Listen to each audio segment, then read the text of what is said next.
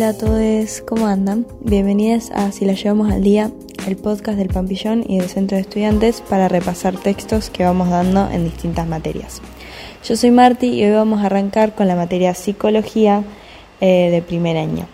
En este episodio vamos a ver el texto de Soledad Cotone, Cecilia Greca y Antonia Gentile, titulado Sobre la vigencia del psicoanálisis. Me empieza a molestar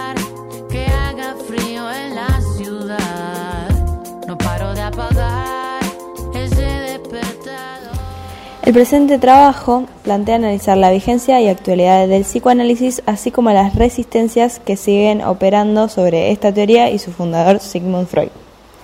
Para pensar su vigencia y las resistencias, proponemos tres ejes de abordaje. Primero, como sistema, el psicoanálisis como sistema de pensamiento introduce una nueva representación de la subjetividad humana a partir de la, de la articulación inconsciente y sexualidad, donde la división del sujeto es constitutiva. Por otro lado, ha dado prueba el psicoanálisis de su eficacia en el abordaje del malestar psíquico, restituyendo el valor estructurante de la palabra. Y finalmente, la potencia que el psicoanálisis muestra como discurso generador del pensamiento crítico lo constituye en una herramienta valiosa de reflexión. Para comenzar, empiezan mencionando un texto de Freud titulado Una dificultad de psicoanálisis, publicado en 1917, donde Freud comienza diciendo, Desde el comienzo mismo quiero decir que no me refiero a una dificultad intelectual, algo que impidiera al receptor, oyente o lector entender el psicoanálisis, sino a una dificultad afectiva. ¿Qué entendemos como dificultad afectiva? Bueno, en un principio diremos que este posicionamiento divide aguas, ya que la dificultad con la que se encuentra el psicoanálisis no remite a una incapacidad intelectual. La argumentación de Freud se basa en el descubrimiento que ha hecho el, que ha hecho el inconsciente y en las consecuencias que este descubrimiento ha tenido en la recepción de la teoría analítica.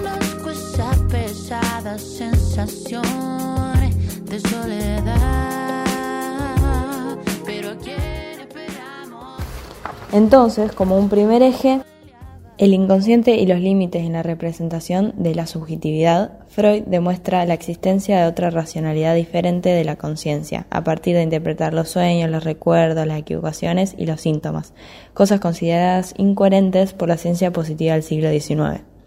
Es a partir de estos restos, de estos desechos, que construye un nuevo operador conceptual. El inconsciente del cual nos habla Freud no es el reverso de la conciencia, no es un negativo, ni la falta de ella tampoco es una subconsciencia, sino que el inconsciente freudiano es una originalidad conceptual y real que trastocó a las concepciones oficiales sobre el hombre e interrogó en sus fundamentos eh, al conjunto de las ciencias, porque pone un límite a la idea de unidad entre el ser y yo, entre razón y conciencia. Esto quiere decir que hay un otro lugar donde se producen procesos psíquicos complejos y en el que no interviene la conciencia.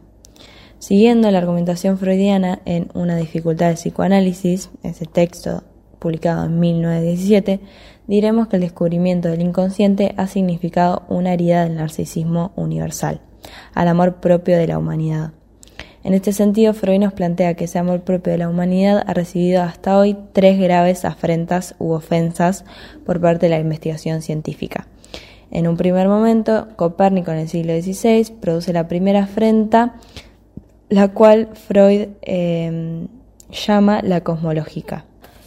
Eh, la segunda afrenta está asociada a los estudios realizados por Charles Darwin en, el, siglo en el siglo XIX, que Freud la denomina la afrenta biológica. Y por último, la tercera afrenta es la psicológica, formulada por, por Freud. Freud dice, el yo se siente incómodo, tropeza con límites a su, a su poder en su propia casa, el alma. Lo que quiere decir con esto es que el descubrimiento freudiano nos anoticia de que hay algo propio de nuestro ser que, es, que le es ajeno al yo. Reconocer la existencia del inconsciente como ese otro lugar que se sustrae al conocimiento y control del yo equivale a decir que el yo no es el amo en su propia casa.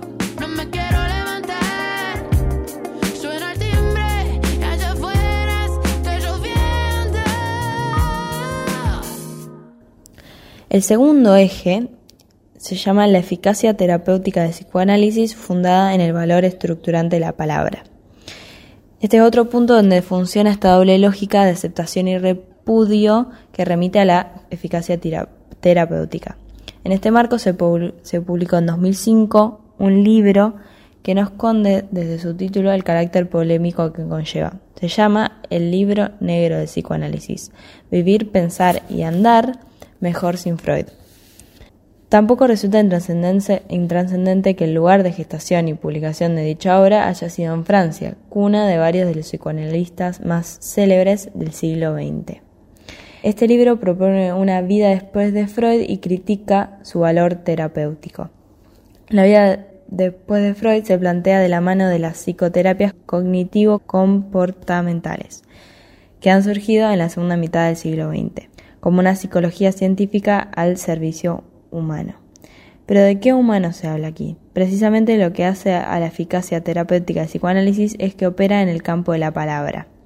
En el marco de los estudios históricos que ha tomado como eje la constitución y devenir del campo sí, PSI, podemos encontrar argumentos que permiten comprender las distintas posiciones y los aportes que el psicoanálisis ha hecho a la cultura. El paradigma de pensamiento al que recurren quienes escriben el libro negro del psicoanálisis responde a neurociencias. Y aunque algunos intenten encontrar en, un Freud temprano un partidario de este paradigma, el psicoanálisis se funda en otra racionalidad que no reduce el hombre a la neurona.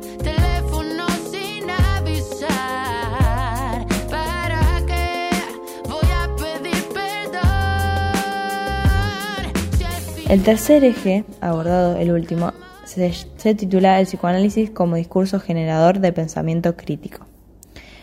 Modo de pensamiento crítico porque al interrogar los discursos pone en entredicho las significaciones establecidas como verdades, denunciando los intereses que las sostienen.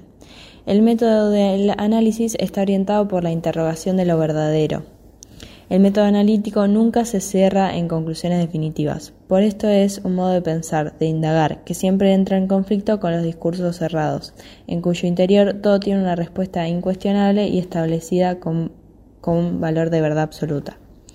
La vigencia del modelo que Sigmund Freud imprimió en el psicoanálisis como un método generador de pensamiento crítico radica en el efecto liberador que produce al cuestionar radicalmente a todo discurso dogmático y fundamentalista. Este tipo de discurso forma parte del corazón de la civilización actual y se, se expresa en políticas y en acciones de discriminación y exclusión.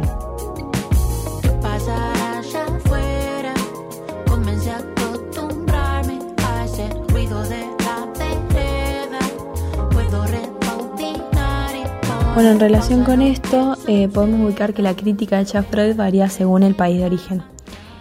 Eh, en Estados Unidos, este se funda en el puritanismo que, aliado al cientificismo, centra el debate historiográfico en la sexualidad de Freud. En Francia, en cambio, eh, desde esta perspectiva confluyen en muchos de los desarrollos un antifreudanismo unido al racismo, chauvismo y antisemitismo. En Argentina, por otro lado, eh, Freud fue prohibido, Freud, sus escritos fueron prohibidos en la dictadura de 1977. Em, el nacionalismo postulado como ideología de la última dictadura militar en la Argentina tiene profundas raíces antisemitistas. La construcción de un enemigo íntimo sirvió para la denuncia de los autores calificados como peligrosos y fundamentalmente si eran extranjeros. Para esta ideología, Marx provee las bases teóricas de la subversión y Freud denota su estrategia cultural. En conclusión, la teoría y el método inaugurados por Freud habilitan no solo la posibilidad de abordar el malestar humano, sino que permiten articular una forma diferente de leer la realidad e interrogar lo dado. De esta manera, plantear una formación en psicología atravesada por el psicoanálisis implica comenzar un recorrido que pondrá en tela de juicio nuestras representaciones sobre el hombre e interrogará incluso el modo de concebirnos a nosotros mismos. Al mismo tiempo, se trata de aportar herramientas para una reflexión crítica respecto de las nuevas propuestas terapéuticas en el campo de la salud mental. Sin más, eso fue el episodio de hoy. Espero que les haya ayudado, que les haya servido y eh, esténse atentos para los próximos eh, episodios. Gracias.